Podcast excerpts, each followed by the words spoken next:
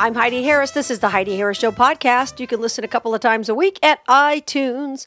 And if you can't get enough of me, and who could blame you, you can listen to my live radio broadcast at 670 AM KMZQ. I'm on weekdays, 8 to 10 AM in Las Vegas. Keeping those politicians honest and trying to keep the lights on the cockroaches. And I've been doing that for 20 years. Hard to believe, but it's true. Last week, I had a chance to speak with Robert Spencer from jihadwatch.org, author of 18 books, the most recent, The History of Jihad from Muhammad to ISIS. Great author, very, very smart guy. And the reason I wanted to talk to him was about Jamal Khashoggi. I mean, a lot of people are making a big deal about this. A man walks into the Turkish embassy, which obviously was the Saudi embassy in Turkey, is never seen again. There are all kinds of crazy stories coming out about this. Should we care? Is anybody surprised about Saudi Arabia? That's why I chatted with Robert Spencer. Robert Spencer, welcome back to the Heidi Harris Show. Always great to be here.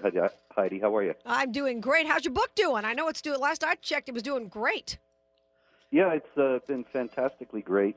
It's exceeded all expectations, and it is in a third printing now. Wow, that's fantastic. Nobody deserves that more than you. Uh, let's talk a little Thank bit you. about uh, Jamal Khashoggi. And is anybody surprised that the Saudis are up to their eyeballs in this? And is there any, let me start with this, is there any doubt that the Saudis are up to their eyeballs in this?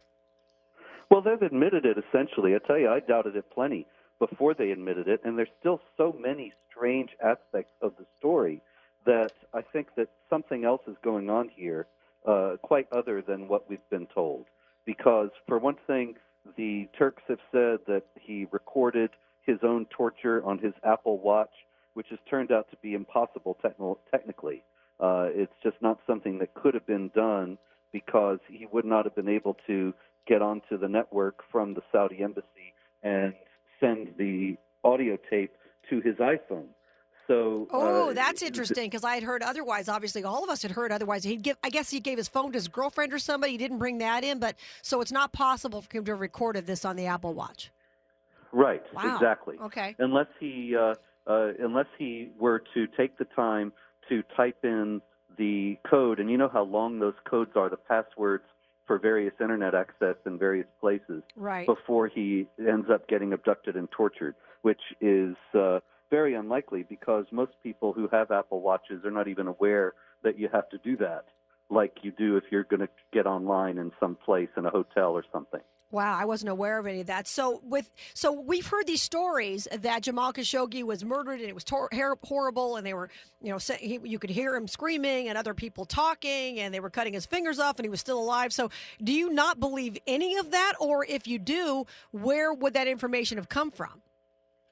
Well, I believe he was murdered, and I believe that uh, the Saudis are involved, but there are also plenty of people who want to make the Saudis look bad. Now, I'm not saying that the Saudis look good or that they should Right. in this case. Of course. But we're getting our information here from the Turkish government, which is a rival with the Saudis for the leadership of the Sunni Muslim world.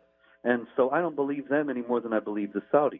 I think that the Saudis, when they admitted it, they're telling the truth because they have every reason to deny it and to say that they had no involvement. So there must be sufficient evidence to connect them to it. And their claim that it was an accident and all that, well, that's obviously ridiculous. People don't get accidentally killed in the middle of interrogations unless you're already roughing them up and torturing them, uh, for that matter.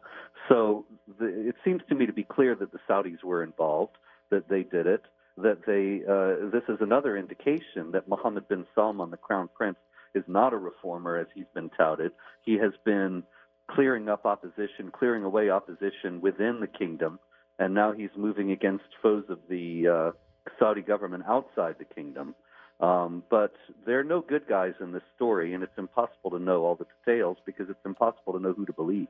I did think it was a little misdirection that Turkey suddenly coughed up the pastor who'd been held in Turkey as a little, you know, maybe an attempt to get everybody distracted in this mess. Yeah, because Erdogan had been posturing and strutting around and saying, You're never going to get the pastor, and we're not going to release the pastor until you give us Fethullah Gulen, the uh, Turkish Islamic leader who is living in Pennsylvania. He's a big foe of Erdogan. Now, suddenly, Erdogan changes his tune and releases the guy.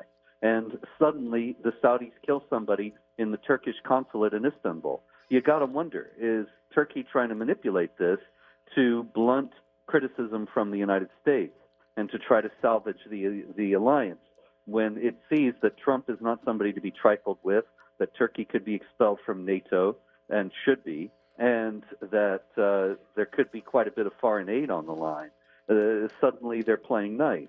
And it just all makes me wonder because, of course, Erdogan is no uh, uh, friend of the United States. He never has been. He's wanting to made it made it very clear he wants to restore the Turkish caliphate that was abolished in 1924, and he has set Turkey on a very very sharp anti-American course.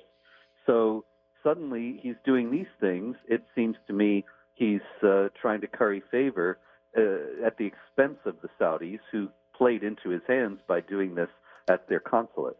So they felt as if doing it at the consulate was the best place to do it. What would be the reason for this? Well, they probably thought they could get away with it. Mm-hmm. That they could say, "We don't know. We don't know where he is," and uh, that uh, figure that they would be able to sell the story that he had just disappeared of his own accord.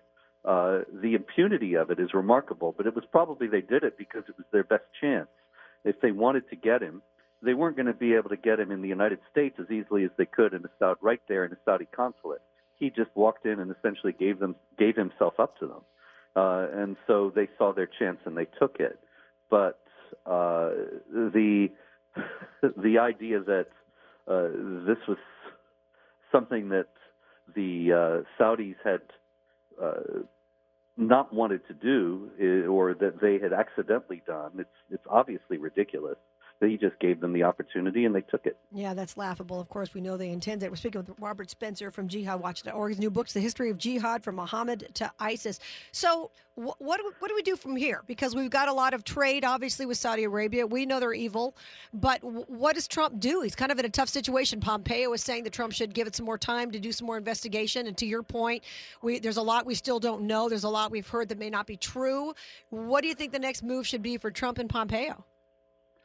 Trump, I think, is doing this very well, handling this very well. Uh, he said the most on point thing that I've heard through this whole controversy yesterday that remember, this man is not an American citizen. And so it's not really our responsibility to do anything in regard to Saudi Arabia, except to note that it's a repressive regime that kills people, which we should have already known in the first place. Of course. And so if we have our, a little bit more skepticism regarding the alliance with Saudi Arabia, that's all to the good. But in terms of uh, some sort of sanctions or something like that, well, there are plenty of repressive regimes in the world. Sure. And the president has been realistic about that, that we cannot go in to every one of them and make them play nice. And so, if the Saudi regime is going to be this way, we can stop kidding ourselves about how they're reforming and uh, uh, stop publishing puff pieces about Mohammed bin Salman and women being allowed to drive and so on. But that's that. Uh, otherwise, if we if the Saudis are useful to the United States, then that's all to the good, and if they're not, they're not. But we shouldn't have any illusions. Interesting point, though, that you made about him not being a citizen. On the one hand, yeah, should we really care that much? I mean, we care about human rights, obviously, but do we care that much because he's not a citizen? No, we, we shouldn't necessarily. But by the same token, there are other countries who are looking at this, knowing that this has been done pretty publicly. I'm sure they've done this many times before. Now everybody's seen it. Now Trump's not doing anything about it. Do you think this will give other regimes the wrong signal? Well, if they think that he's weak and that he's not going to do anything in regard to them uh, behaving with impunity toward the United States, I think that he'll be able to dispel that pretty quickly. Excuse me. He's already shown in the year and a half he's been president that he takes a very strong stance, that he does not make empty threats.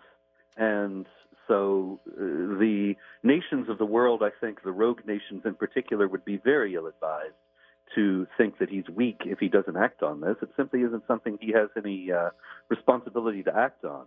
I think that it's noteworthy that it's uh, senators and politicians in general from the far left who are generally yelling at this point that he has to do something and break off relations with Saudi Arabia or punish the Saudis in some way.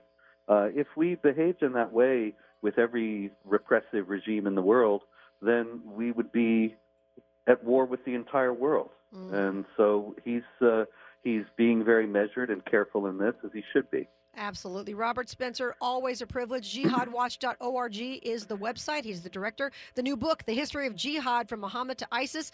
18 books now. Is this uh, 19 or 18? That's 18. Lucky number. It's amazing. I'm so glad for your success. And thank you for continuing to keep your eye on what's happening with jihad in the world. Robert Spencer, thanks once again for being here.